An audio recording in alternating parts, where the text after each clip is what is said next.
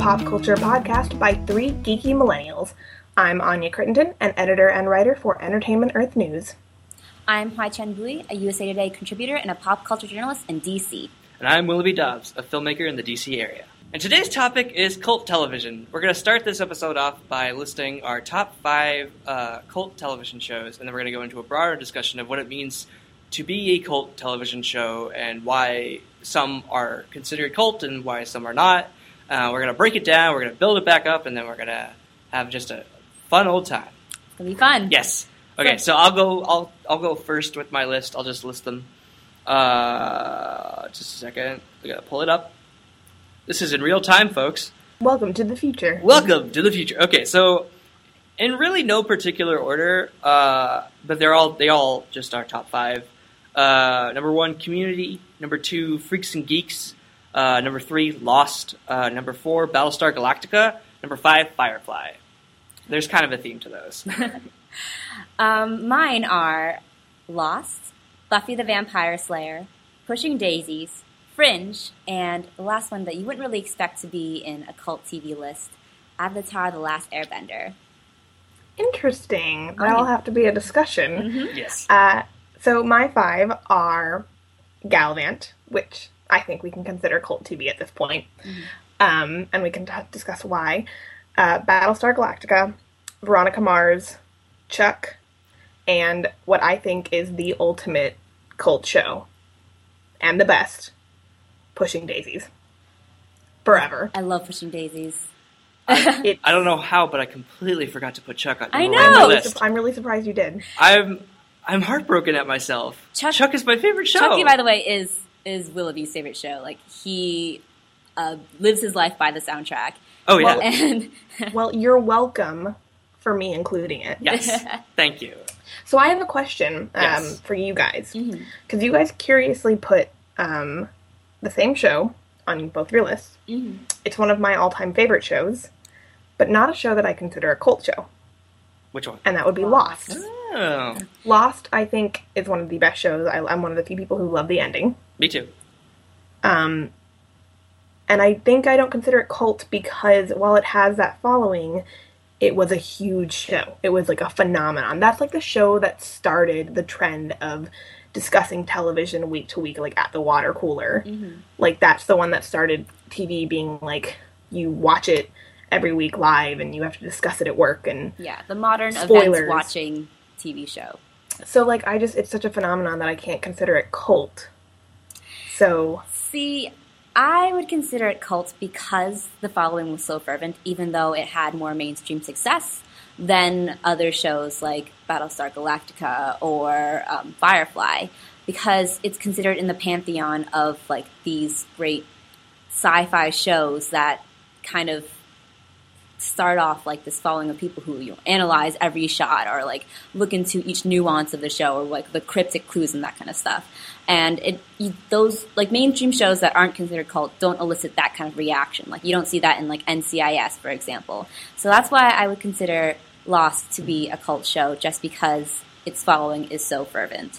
And I would say on the on the other side of that to def- to like bring in like a definition of cult would be it's very niche. Like it started out very broad. Like it had like you know the the big mystery of like you know why are these people on this island? And, you know what's the smoke monster and like all that kind of stuff. And then it got really niche into its mythology. And I think that with the, with a lot of these shows, a lot of these cult TV shows, there's a mythology to them that is that is not for the for the masses, I guess. Um, and I guess I would consider Lost. Lost is kind of. It, I- I could see where you're talking about how it may not be a cult, but I believe it is a cult TV show because of, of the cult following, of the actual like definition of the of the word cult, of like a, a fervent group of people who believe in this one thing. it's interesting because literally the cult the definition of cult is just like a loyal following um, but i've always i've always associated cult in my head also with being underground True. like cult to me has always had this implication of being like shrouded in mystery and not very well known Mhm. um things like that like and so i think that's why like i like i accept i accept the idea that lost is a cult tv show but for some reason i just my mind doesn't fully want to go there because like it was like it was for mass America though. Like Mhm. Lost was huge, even Mhm. with like non sci-fi fans. Yeah, I, I agree with you to an extent, but I think that in the internet age, that definition of cult TV doesn't really apply anymore because everything is so like massively distributed and stuff like that, and you can't really have a show that like no one's really heard of unless like it's a show that no one has seen, which in that case doesn't have the kind of following that a cult TV show would have. Yeah. So Yeah. it's it's an interesting. Like, I think it's a changing definition, definitely. Mhm. Oh Yeah, yeah, I mean language evolves. Mhm. Yeah, because we also have like before the internet, cult TV could be considered just TV, like Anya said, underground TV shows or Mhm. TV shows that have like a strong fan built base, but without like the mass appeal or the mass fan base. Um, Mm. Because, or, and there's also the, the other like thing of cult TV is that a lot of cult TV shows are canceled TV shows that Mhm. turn up later uh, Yeah. in multiple in like viewings after the the fact. Mhm. So like uh, I've had Freaks and Geeks on my uh, my list, and that only had one season, but it was clear that that show could have gone on for more because it was about these characters in high school. So you get these, you know, the second the next year could be a season, um, and uh, it also it became cult because uh, a lot of these shows uh, had stars that were minor and now they're major. Like Mm. Freaks and Geeks had has James Franco, Freaks, uh, J- Jason Segel, Seth Rogen, Linda Cardellini, uh, Martin Starr, although he's kind of B list. Uh, but it has like all these major uh, Judd Apatow, Paul Feig character uh, character actors who have become to become major stars. Mhm. Uh, so like a lot of shows are become cult when their stars hit the big time and people revisit their earlier work and they see that the, these fantastic shows have rewatchability. Mhm. Um, yeah, I also think that cult TV shows are shows that stand the test of time. So they don't necessarily have to be just like underwatched and underappreciated at the time.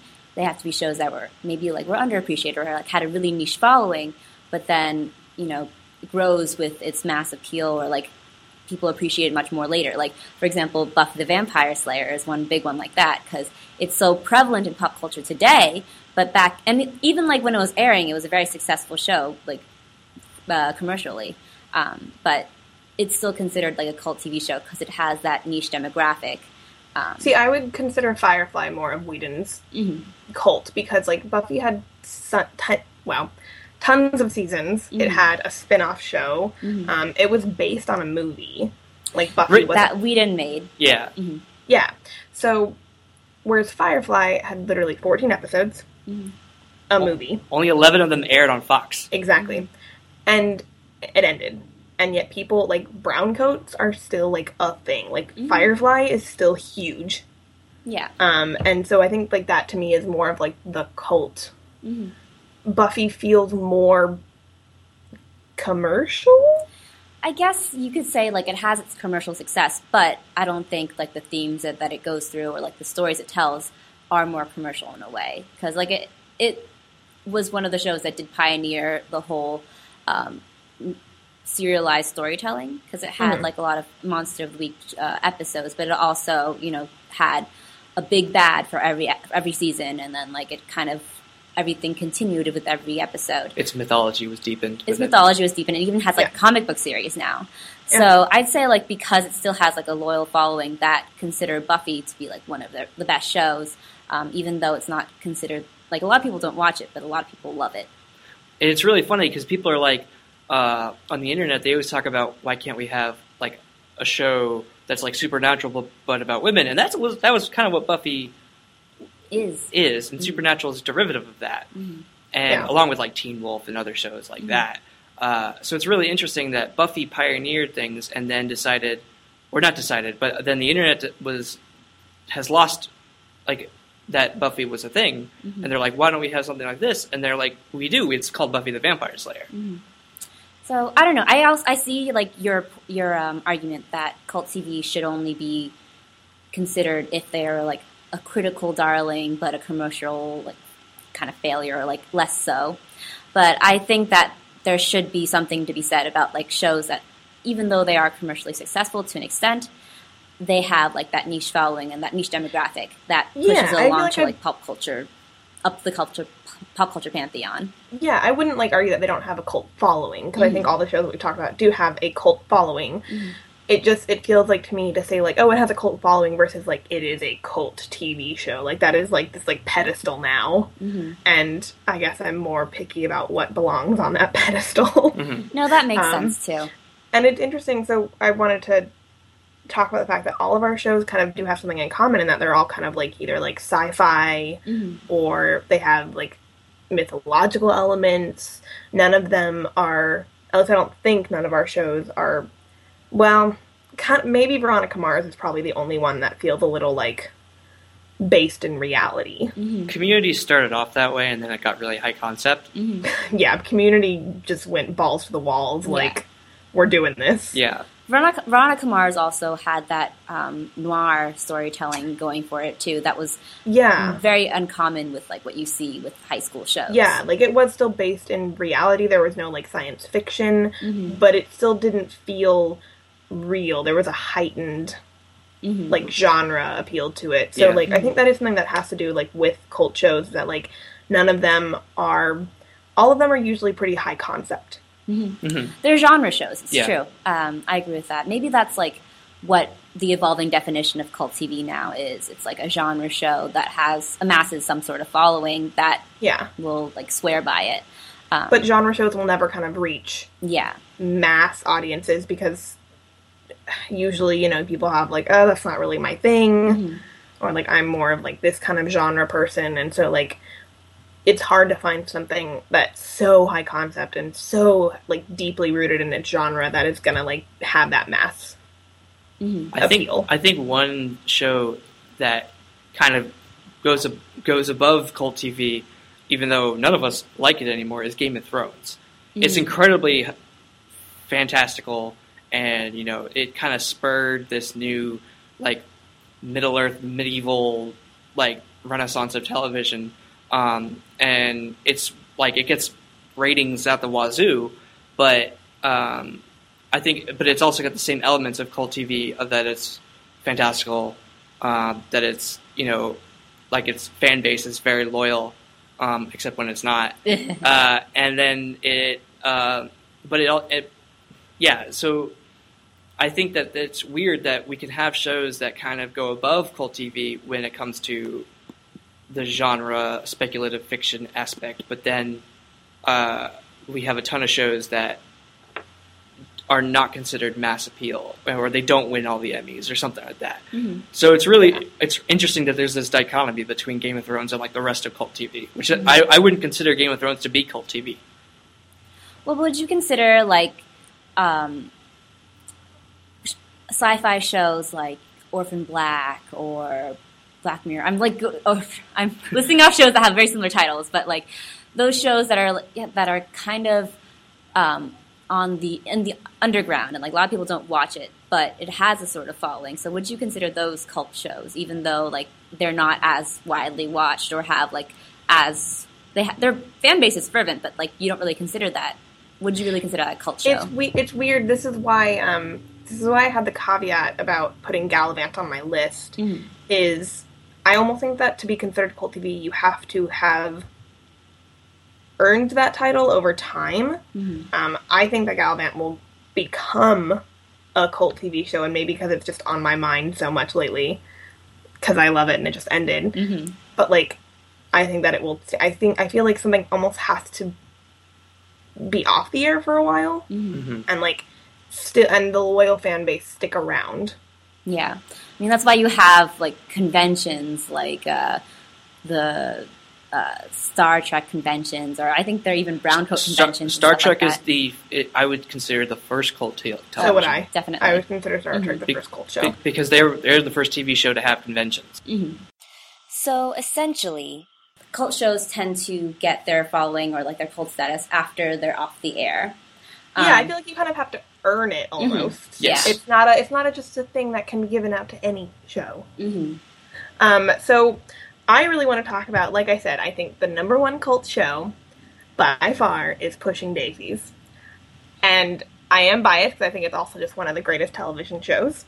Mm-hmm. Um, also, it's one of the most high concept, and it definitely has a loyal following. It only had two seasons, Mm-hmm. um, and yet, you know, people still talk about it.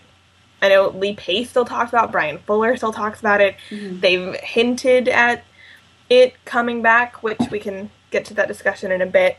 But um, I just think Pushing Daisies is kind of like the the best example of like a cult show, and also just one of the best shows. Yeah. It's one of my favorite shows, and I think it does check off all the check marks that you have of a cult show, and that it's a critical success, commercial kind of failure. Got canceled two seasons in, but it's like this really high concept genre show that is completely underappreciated, but now has like a massive, fo- well, not a massive following, but An has like a big, following. massive internet following and a big appreciation. Like the cast members still love it, and like they credit a lot of their success to it. And Brian Fuller, um, even though he's doing pretty well now with like, well, Hannibal also got canceled. I guess that I'm that's doing American Gods he's soon. doing American Gods, um, but like a lot of people still remember him for pushing Daisies, and it's just such a nice, quirky show. Um, I don't know if I would put it as like the ultimate cult TV show. no, I just, get like, it. It- yeah. it is for me, Mhm. but I, think it's also just one of my favorite shows. Mm-hmm. I, I think a good um, check mark that can be checked off if it's a cult TV show is how much do the fans want of a movie Mhm. after the fact. I know that um, after Chuck ended, there was huge like calls for either another season on maybe Netflix or something, or uh, a lot of people were saying let's do a movie, and it would be like called like Chuck versus the movie or something. And I like that. hate to I hate to break it to you, Willie, but I think Chuck is long gone. I know, but it's on Netflix and everyone should watch it. I think it got its proper ending with Yeah. the fifth season finale, even though I thought it dropped off a little bit in the fourth season. Oh, the fourth It season was bit. its worst season, um, and then its fifth season they brought it back to a good standard, and then I think the finale uh, still breaks my heart every time. Uh, but uh, we, the subject of movies, like so, we've seen the X Files. They got a movie in two thousand. Actually, they got a movie in between their seasons. They got a movie in between their seasons, and then they got a second movie. Um, like six years in- after they ended. yeah, like 2005. Yeah. Um, and then uh, we have like the entire basis of community is, uh, or they're like the the, hand, the the secret, you know, Six the hashtag is six seasons in a movie. hmm Uh, and they've had their six seasons, so now everyone was like, "Is it going to be their movie?" Um, and they had net, they have they've ruled out a seventh season, but they haven't ruled out a movie yet. Uh, so we got shows like this. We got shows that have a fervent co- uh, fan base that get canceled, and then like Firefly, they get a movie, or there's talks of a movie. hmm Um, so what do you guys think about that? Like w- getting a movie to either wrap things up or to further adventures. Um, Depends on I, the show. Yeah, it depends on the show. I think it's a mixed bag, honestly, because sometimes I feel like calls for a movie or calls for a reboot can, um, I guess, lessen the impact, the original impact of the show. Like, uh, for example, Arrested Development was a big comedic darling and like critical success, but it got canceled, I think, after three seasons. Um, and I guess you could also consider it a cult show because it did get revived by Netflix for a fourth season, which didn't do that well and wasn't that great, honestly. So, and sometimes, and I like the new X Files reboot, but um, yeah, it's like how long can you drag out like the love of the fans for a show that you know might be past its prime, or like um, for a lot of cult shows, I see kind of being very indicative of like the time that it was airing. So it's like that's one of the reasons it, it got was so powerful and has such a good following. So I don't know. Yeah, I've um, I'm actually I was never a big X Files fan. I've never really watched it. Um, Mm-hmm. I've heard mixed things about the new reboot. Mhm. Um, I've heard some people don't like it that much. First season was first episode wasn't great. Um, Okay. The second and third episodes are better, but yeah, And yeah, I just I wonder like, you know, I get. I get kind of you know from a fan perspective, you know, you you love something so much you want to keep living in it. Mhm. Um, but I definitely think there is a point where you need to let go. Yeah. Um, Mhm. You know, like while Chuck was airing right now with Galavant, like while something is still on the air, like championing for it and like being like, we want it to come back, we want it renewed, like that's one thing. Because like Galavant's still on the air.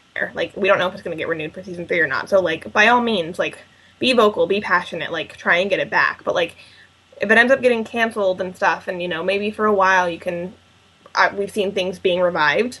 It's possible, but I definitely think there's a point to where maybe it's like, all right, let's turn your eyes to something new. And maybe kind of like beating the dead horse isn't even it's not even doing that much for the show that you love so much. Mm-hmm. It, I think, um, sometimes yeah, lessens the impact or just kind of taints the taints your enjoyment of it. Um, for example, Yeah. like one, uh, I think unpopular opinion I have is that there shouldn't be another Firefly reboot or Oh, I- like no, I or continuation or like movie. I know like Firefly pe- pe- fans are like browncoats are like, oh, bring Firefly back. It was the best show ever.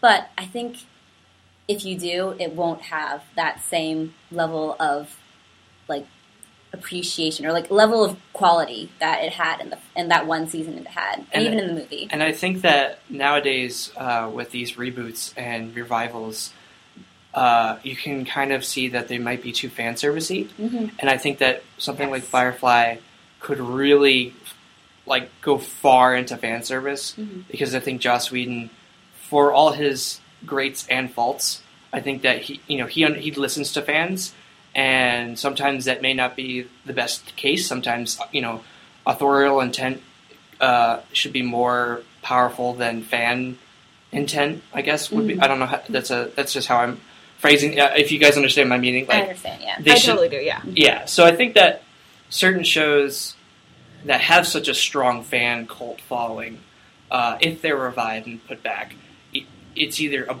they either get um, too much fan service, or there's a blowback because it's too different or not what they want. It's kind of like when a band comes back from hiatus. Like I know when Fall Out Boy came back. I know this is kind of a tangent. When Fall Out Boy came back with their new album a couple of years ago, uh, I remember people were like, "This is not what I liked in 2005," and I'm like, "Well, they're not the same people in 2005. If you wanted the same thing, you should have just listened to Dance Dance again." Um, so I think that that that happens with TV shows too, where you get these um, revivals. Like I, I know I liked the Veronica Mars movie, um, and I but but to the but I also recognize that it's very fan servicey Mhm. because it's it was a Kickstarter Mhm. um, that I think Warner Brothers matched. Um, Well, Yeah. and it feels also it, it honestly like it feels pretty forgettable compared to the three seasons that Veronica Mars had. I agree. Um, I thought I, I liked the Veronica Mars movie enough, but it felt like a lesser one-off episode almost. And Yeah. definitely like the characters that they came, they brought back were a little bit neutered for the fans, like especially Logan. I felt like Uh, it yeah. was just like a completely different portrayal of Logan. I I was a little upset about that actually. That's like the one thing that rubbed me the wrong way with that Veronica Mars movie. and it's one of those things where the show is brought back or revived or movied so many years later that the actors are in a different place in their lives. They're either better actors or worse, or they just haven't done much. Or I know uh, Kristen Bell's career has took off after uh, Veronica Mars, Mhm. but um, like you just see these like characters come back after so much time, and you're kind of like, well, should they be brought back? Like, Mhm. should we still be, you know, the X Files is interesting because this this this new season take, takes place after we've learned that you know the NSA spies on America and all that kind of stuff. Like all these things that Mulder was conspir, uh, you know, believed in has come true. So what does that say about the show? Like what does what can the show investigate?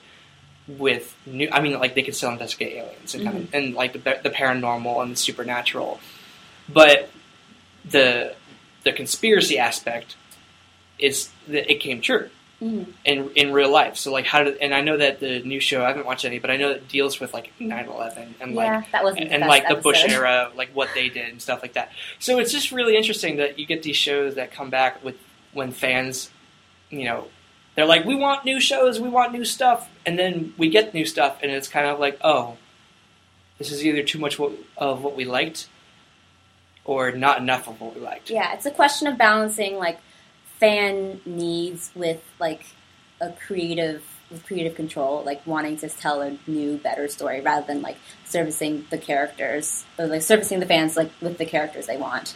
So Yeah, it's like that that like quote you hear something, or it's like you know like don't cry because like you lost it or something. Like be happy that you had it. mhm. Um, that sort of like idea, Mhm. and like that's sort of how I feel sometimes about like my favorite cult TV shows. yeah, Um, I love pushing daisies. I would like I would love to return to that universe, but like at the same time, what we got was so good, and I don't. And I like I think Brian Fuller is one of the most reliable creators out there Mhm. and one of the best visionaries. So like I trust him more than I do other showrunners. Mhm. But at the same time,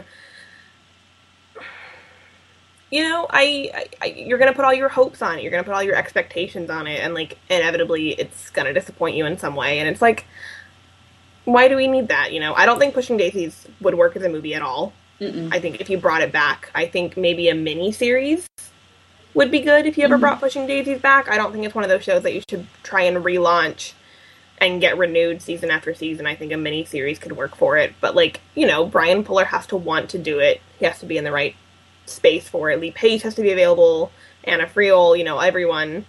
And you have to and like then you're gonna have all those expectations of capturing the same kind of magic, but like that's not Mhm. gonna happen. So then you have to kind of be like, well, let's capture a new kind of magic. And I just I feel like there's just so much pressure and it's like why? Like you enjoyed it at the time and you can go back and rewatch it. That's what DVDs are for. And you know what I find really striking and interesting about this whole conversation is that Star Trek is the one success that has checked off everything that we've talked about and has still considered to be.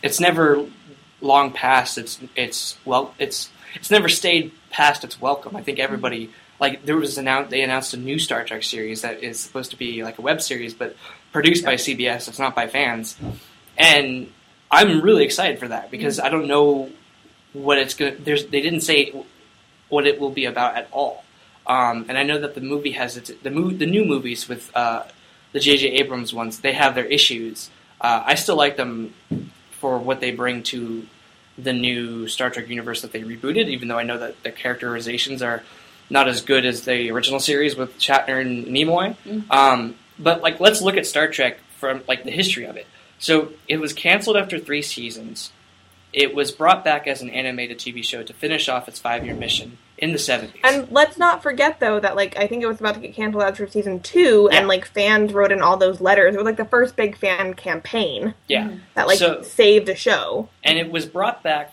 by popular demand to reruns after its animated series wrapped up in the 70s. Uh, and then in once Star Wars became a movie, uh, Gene Roddenberry and everyone at, at Star Trek was like, well, why don't we do a movie? Or, you know, I don't know exactly, but they did a movie after Star Wars because they thought, oh, science fiction in space can do well at the movies. So they did the motion picture, uh, Star Trek colon the motion picture. It was basically a very extended episode of the original series, and It's I- awful. it's it's awful. I've watched it a couple of times. I That's the cannot. whole thing about Star Trek movies. Only the even numbered movies are good. yes, and uh, except Into Darkness is not good. Uh, No. It's not. uh, however, so they brought back, they did kind of almost another reboot with Star Trek II: The Wrath of Khan, where they have new uniforms and it's better writing, better acting. You get the best performance out of Shatner, and I learned that by uh, you have to do twelve takes to get Shatner to do a good performance. Uh, and then they God. did they did search they and then they did this uh, they did two, three, and four, which were its own trilogy and its own sake of this like uh, the Wrath of Khan, and then the Search for Spock, which is the aftermath of that, and then the, um, the Voyage Home, which is a time travel Best. movie, which takes The place di- directly after the Search for Spock, and it's all this like it's a very serialized movie format. And then they did five, which Shatner directed, which is not as good, and then they did uh, Star Trek Six, which rounded out the end of the original series era um, for the most part, and then while those movies were coming on, they started Star Trek: The Next Generation in syndication on television. So suddenly we got this hundred years later, an, an, in the, the, timeline of the show, we get a brand new Enterprise, a brand new crew, a brand new captain, and it's a different feeling. It's you know still show run by Gene Roddenberry um, for the most part. Uh, I think he died in the middle of it. I'm not sure, uh, but you know you got this. It's in the same universe. It's it, I think it's still considered. I think every series of Star Trek can be considered a cult hit because uh, you know they were in syndication, so you never really saw unless you saw them live, like my dad did. Mhm. Uh, you don't really you kind of see them in reruns or on Netflix now. All five seasons are on Netflix, or all five series, I should say, are on Netflix.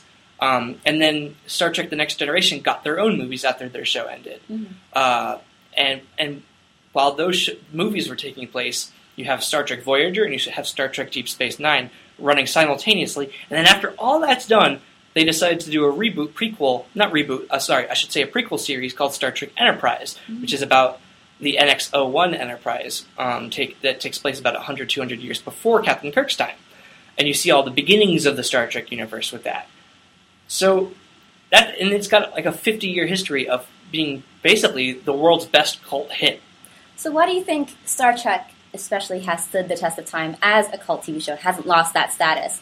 And like through multiple resurrections and adaptations and like mediums even. So why do you think it is that in particular that has launched that as like the first cult TV show and still the ultimate one? I think there's just an endless amount of stories that you can tell. Mm. And I think that that's a big factor when it comes to rebooting or resurrecting a TV show is that what stories can you tell with these characters or in this universe um, still. And I think that Star Trek, it's about exploring the final frontier. And I think that the final frontier, as we know, is endless, and that there's always going to be strange new worlds. And I think See, that I was, I was going to say that, but I don't know if that's true.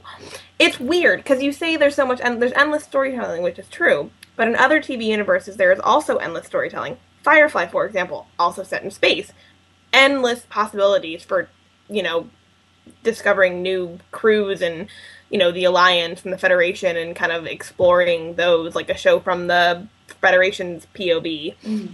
and yet we agree that firefly shouldn't come back mm. so it's like so many things have endless possibilities yeah why does star trek succeed exploring those other possibilities and other shows where like eh yeah there's storytelling there but like we don't really want it like why does Star Trek get that pass? I think a lot of those other cult shows, like Firefly especially, is very dependent on like the charisma of the characters and the actors, and also the talent of the writing team and behind it. Like Joss Whedon is synonymous with Firefly, as is like Nathan Fillion and mm-hmm. Gina Torres and um, all the other actors and stuff. So I feel like it's because that one is so grounded in like the characters that we love and writing that we love that it's hard for us to continue that kind of style or that that particular like crew. And couldn't you argue that after Star Trek: The Original Series? Like we weren't alive then, so like now yeah. you say like because we don't know that another crew, but like people who grew up on Star Trek: The Original Series didn't know Picard. Yeah, and they didn't like Picard at first because they thought he, you know he's not Cowboy Kirk, mm-hmm. and it's really interesting that I think it if you let a show like Star Trek kind of like run its course, and it didn't. I don't think it. Like I've watched plenty of episodes of Star Trek: The Next Generation, and I wouldn't really consider them to be like fan servicey to the mm. new to the original series. So they they tried to carve their own place in the universe, mm. literally and metaphorically, and I think it worked. And I think that I think it worked because they were so focused on the these new characters, and they didn't try to bring back. I mean, they did bring back a couple characters every once in a while. We had um, Bones showed up in the pilot, uh, and then we've had Scotty. Like at, at, some point, every character kind of showed up in the next generation. Mm-hmm. Um, but I think that Star Trek is interesting with this because we're talking about which shows don't, you know, shouldn't be brought back and which ones should. And I think ultimately it's very subjective, you know, mm-hmm. what we think. But I think that Star Trek works because, like I said earlier, because of the stories that they mm-hmm. tell. It's about humanity. It's about humanity's hope in the, and it's about humanity's search for who we are in the universe. Um, it's very. I think you could relate to a lot of characters, uh, and I think that just the way that they've portrayed the galaxy in the future is what we kind of want to aspire to, especially with, with Earth, where there's you know the Enterprise was was didn't cost a dime. You know, in the future, they've gotten rid of money. They've gotten rid of a bunch of things. You know, like it tried to create this utopic, uh, utopian experience, and then Star Trek: The Next Generation kind of, you know, they they still showed that there's evil in the world with the Borg and all that kind of stuff. Um, so they kind of they they broadened the universe so much, and I think that when you get shows like Firefly HT, you're very correct. Where I, th- where I think that a lot of shows that get brought back, there's a certain level of like dedication to what the show is uh, like what that original incarnation is Yeah, about. I think fans just want to recreate that experience they first had Exactly. watching that show, and like that's the problem with like cult TV fans. It's never but not happen. exactly cult TV. Yeah. If a cult TV show is successful, like Star Trek, and then they don't, they're not not necessarily take into account fan reaction, but like they appreciate the fan reaction, but then go on to, to tell like their own original stories and like go pick authorial um, and creative content over like fan service. Yeah. So that's like the kind of cult TV shows I think will not only stand the test of time, but will be able to um, expand. And ironically, where Star Trek has faltered has been kind of with fan service. Mm.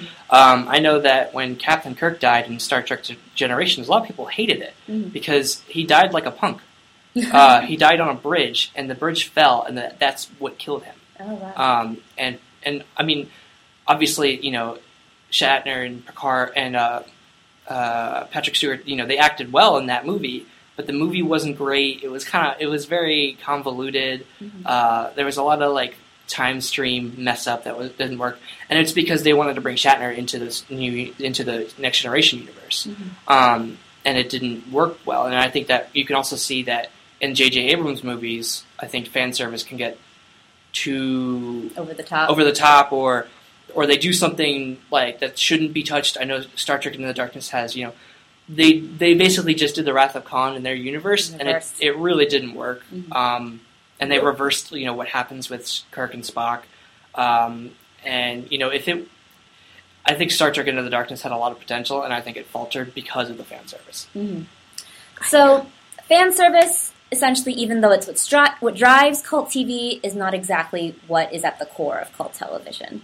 Um, it's just like the combination of fan love as well as like a specific kind of unique uh, creator vision. It's interesting. I um, I did an independent study in college on television fandom, Mhm. um, and I wrote uh, my ultimate paper. You know, was about the relationship between creators and fans. Mhm. Um, and I think, I mean, fans are essential. You don't have a show if you don't have fans. Mhm. End of story. Um, and respecting the fans, communicating with the fans, all extremely important. Catering to the fans and sacrificing your vision, that's the problem. I feel like there has like there that's the thing with like social media and stuff these days, like the fact that there is no more distance between fans and creators. Mhm. And while it's great in some regards, it's also kind of dangerous in other regards. Mhm. Because then giving into the pressure of fans, I think, can really hurt a show. Yeah. Mhm. And like that's the problem with reboots of cult TV shows is that like if you're doing it, if you're not doing it out of a place of oh, we have a story to tell and rather, oh, everyone wants this, Mhm. let's create a story, I think that's the problem. I think you have to have the story first. I agree. Yeah. Um, I think. Do, do, you, do you guys have anything else to say about Cult TV, or do you think that pretty much wraps it up? I think that wraps it up. I did want to make a mention too. I know we didn't really discuss Avatar: The Last Airbender. Oh yeah, and- I did want to hear your thoughts though. Sure. Um, so essentially, I consider that a cult TV show because it's still, even though it had like a massive following and like kicked off this kind of era of Nickelodeon in that their cartoons were suddenly like to be taken seriously. I still think because it was on a network like Nickelodeon and because it's an animated show that it doesn't have the level of respect that it should. Even though it's like some of the best storytelling and best characters that I've seen on TV in forever.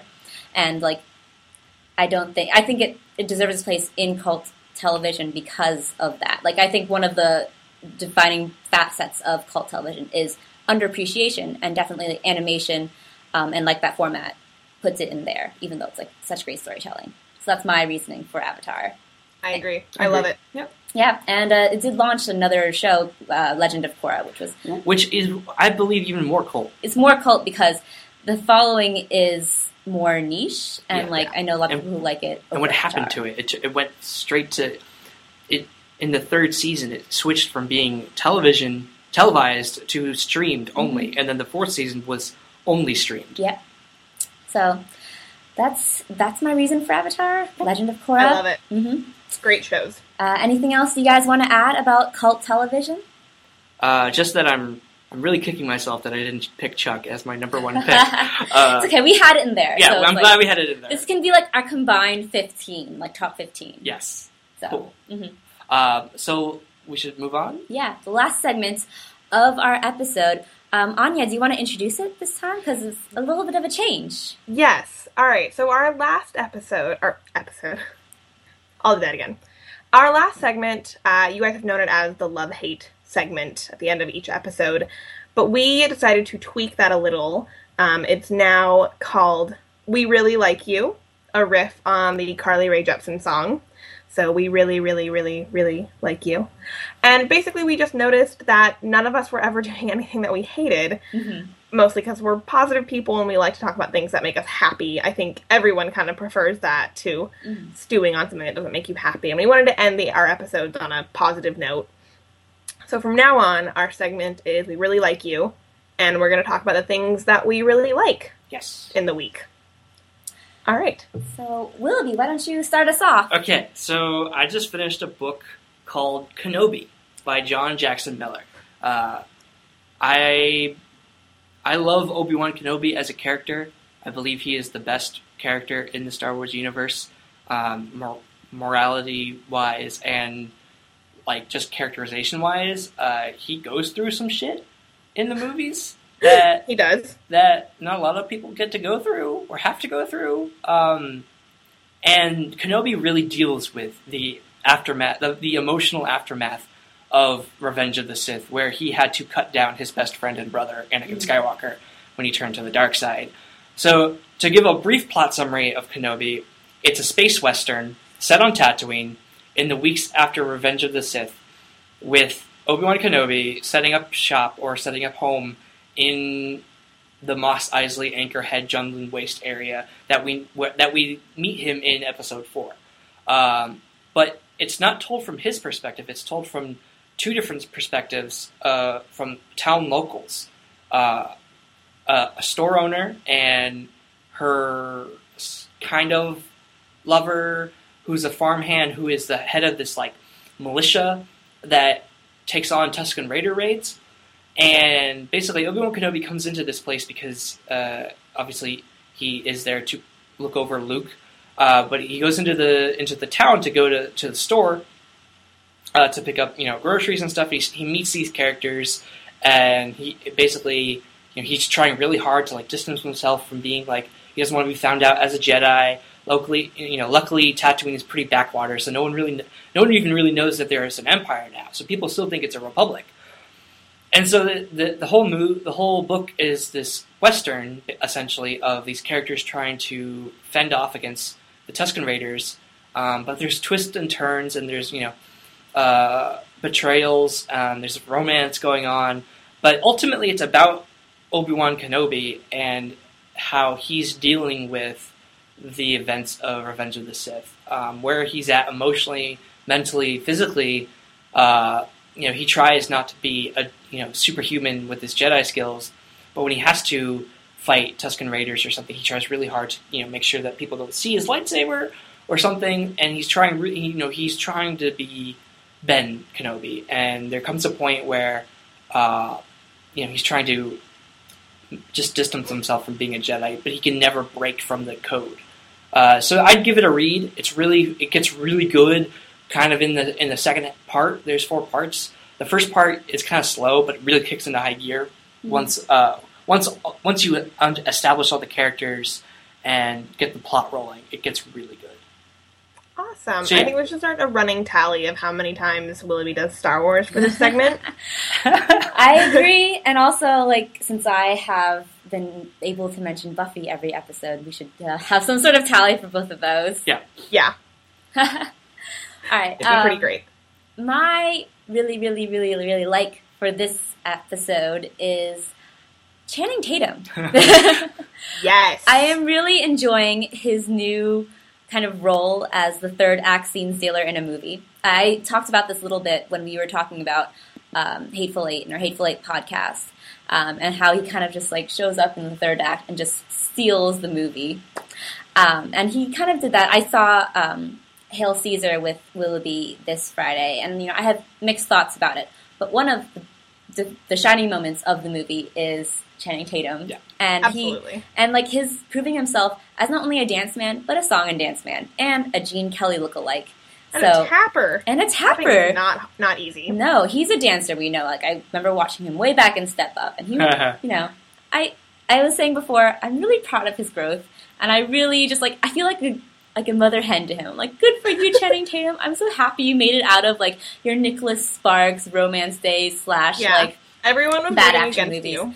Yeah, and I'm just happy that he's been able to make it this far and become like a solid comedic actor. I think Twenty One Jump Street really helped him Twenty One Jump Oh, Street yeah. did because they. I remember, I listened to and watched some stuff about that. Mhm. Uh, he didn't believe he was funny, Mm. so everyone just said, "No, just don't act. Just be yourself." And suddenly, you know, this creative renaissance occurred. It's amazing. I think like, and also I feel like he's just a great guy. Because remember, Yeah. like during the Sony hacks, and like that email where he like was like Twenty One Jump Street beat blah blah blah at the box office, and it was just like all caps, ha ha ha ha ha, for like two pages. Yeah, Amazing. I love him. So I love him. Um, I'm hoping we see him in more like song and dance stuff, uh, which we might because he is doing a musical with Joseph Gordon-Levitt, which was recently announced. I don't know if it's Yes. a television or a movie musical. It might be television. Um, I'm not sure. yeah, I think it's with Hit Record. So I Because I they're good buddies. they're good buddies. And they're Who gonna be wouldn't be playing buddies? pilots. Channing? Yes. Oh, it's gonna be perfect. And I'm so excited. Mhm. And, and uh, this is like sacrilege to say, but if they do remake Singing in the Rain as a movie, um, I think the only person who could play Don Lockwood is Channing Tatum. Mhm. And Joseph Gordon-Levitt should play Cosmo. Oh my god, because he Yes! he did uh, He make did a make laugh a laugh on on SNL. SNL. He could do Yeah. that. and he can flip and shit. Sorry, cursing, but yes. That's the that that's those are the only characters that could work, and that the, the only actors that could do that in modern day. I agree. Yeah. Because I mean, now we have that renaissance of like TV musicals. hmm If So if they do- ever do, they ever do "Singing in the Rain" one day for TV. Yeah. Grease Live was surprisingly good. Like, it's on my I have mixed. I have mixed thoughts yeah. on Grease Live. I mean, like, I didn't expect it to be as detailed in the sets. I was like really impressed by the sets. I was like, damn, those sets look good. I think Grease Live was like a technical like genius. It was such an achievement. It's a marvel. I had other issues. It was directed by the same guy who does Hamilton. Really? Yep. That's Yeah. why it's so interesting visually. Yeah, like Yeah. the casting was lit. I mean, Vanessa Hudgens was great.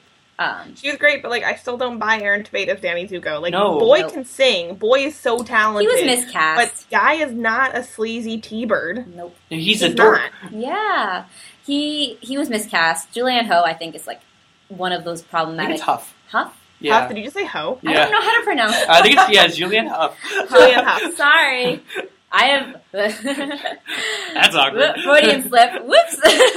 And she and Aaron Tveit had no chemistry. yeah, she's kind of like one of those actresses who's like a little bit charmless. Like you know, they keep trying to push her, but she doesn't really have that charisma. Yeah. Yeah. But okay, yeah, my like Channing Tatum. Cool. All right. Um, so for mine, what I really liked this week, it was interesting. This whole week, I've been expecting that my thing for this segment would be Hail Caesar. I was like, all right, I'm gonna love it. So I'm gonna talk about. It's gonna be great. And then I didn't like Hail Caesar Oh no. for a lot of reasons that we won't get into because we're not discussing it. But I am not on the Hail Caesar train. Um, despite the fact that Channing Tatum is great, and so is Ralph Fiennes. So is everyone in that movie. It's just very disjointed. Is all. But the movie itself, I did not like. The individual scenes, the overall plot. Yeah. There was no plot. The uh, elements did not make the whole, basically. It, no, no. So surprisingly, yesterday I saw a double feature of that and Pride and Prejudice and Zombies. And I was fully expecting to like have fun at Pride and Prejudice and Zombies, but for Hail Caesar to be like, ah, yes, this movie. The critical darling. And then Pride and Prejudice and Zombies was the movie that I liked more. And it's so much fun. I want it on DVD. I want to watch it all the time. It's great. Um, it's exactly what it says in the title. It's Jane Austen and zombies. It's ridiculous. It's fun. What more could you want? Um, I'm a big Jane Austen fan, like huge. Um, and so I love this. I don't think there's any sort of like sacrilege of like putting zombies. I think it's like super great. Like take classic literature and be like, let's just flip it on its head. Mm. Um, and what's so great about Pride and Prejudice and Zombies is that it doesn't try to create something new. It's literally the plot of Pride and Prejudice, and there just happens to be zombies in there too. Oh, that's amazing. like all the same things happen. Um, it's super great. The movie was so much fun. Um, ladies kick ass. They save the men a lot. The first scene where all five Bennet sisters go up against zombies, and like there's epic music and it's slow mo, and you're just like, yeah! And you're watching these women in dresses just kick ass. Oh, it's the best. Matt Smith steals every scene he's in. I'm happy He's for him. so funny.